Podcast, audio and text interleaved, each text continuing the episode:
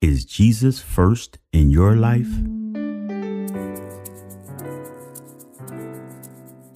In the days and times in which we now live, how exactly does one go about putting Jesus first in their life? Every day when we awake, there's the ever present news of war, pandemics, death, famine, wildfires, earthquakes, floods, abuses, terrorism, and violence, and all manner of trouble throughout our communities and this world.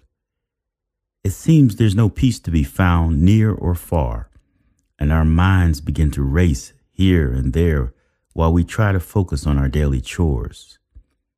Philippians 2 5 through 8 talks about, Let this mind be in you, which was also in Jesus Christ and how the peace of God, which passes all understanding, will guard our hearts and our thoughts.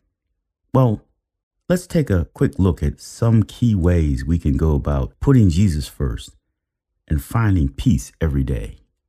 First, develop a consistent prayer life. The very first moment every morning when you awake, make it a habit to thank God for sending His Holy Spirit's power to wake you up. Next, roll out of bed and immediately drop to your knees and give praise and honor to God through His Son, Jesus Christ, making your petitions known unto God and asking God's Holy Spirit to present your prayers to Jesus, who will take them before the Father who sits on the throne. Then go on whispering prayers throughout the day as you walk, as you work, even as you play. You'll find peace and renewed power in your life. 1 Thessalonians 5:16 says, "Pray without ceasing." Another way to put Jesus first is to build a consistent study life in the Word of God. Be determined to increase your study repertoire by spending more time studying God's Word, reading and memorizing Bible verses, and asking God's Holy Spirit to quicken your mind as you go along. 2 Timothy 2:15 and John 5:39 both speak about studying to show thyself approved unto God and searching the scriptures for eternal life.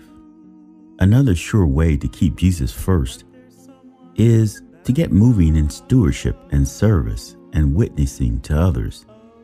Jesus was our forerunner. He provided us a clear example in how to serve others by his healing, feeding, and by comforting the people with his words. He was always focused on the least of these, Matthew 25, 35 through 45. You could always find someone in need, providing a helping hand, or even just providing a kind word of comfort. Be a good steward. And lastly, put Jesus first. Philippians 2:13 says, "It is God who worketh in you to both will and do his good pleasure. Micah 6 8 says, He has showed thee, O man, what is good. And what doth the Lord require of thee, but to do justly, and to love mercy, and to walk humbly with thy God?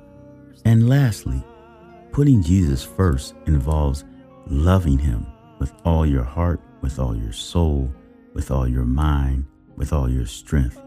Deuteronomy 6 5 and Matthew 22 37 and 38. It involves worshiping Him in spirit and in truth, singing praises to God. Ephesians 5 19 and 20 says, Speak to yourselves in psalms and hymns and spiritual songs, singing and making melody in your heart to the Lord, giving thanks always for all things unto God and the Father in the name of our Lord Jesus Christ submitting yourselves one to another in the fear of God. So then, let's pray more. Let's study more. Let's worship more. Let's serve more.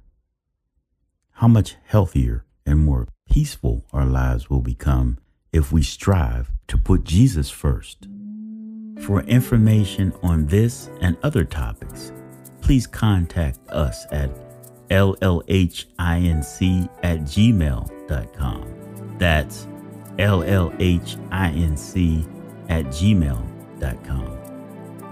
This is Fred Murphy from Lifelong Health in Atlanta, Georgia, saying bye for now and be blessed.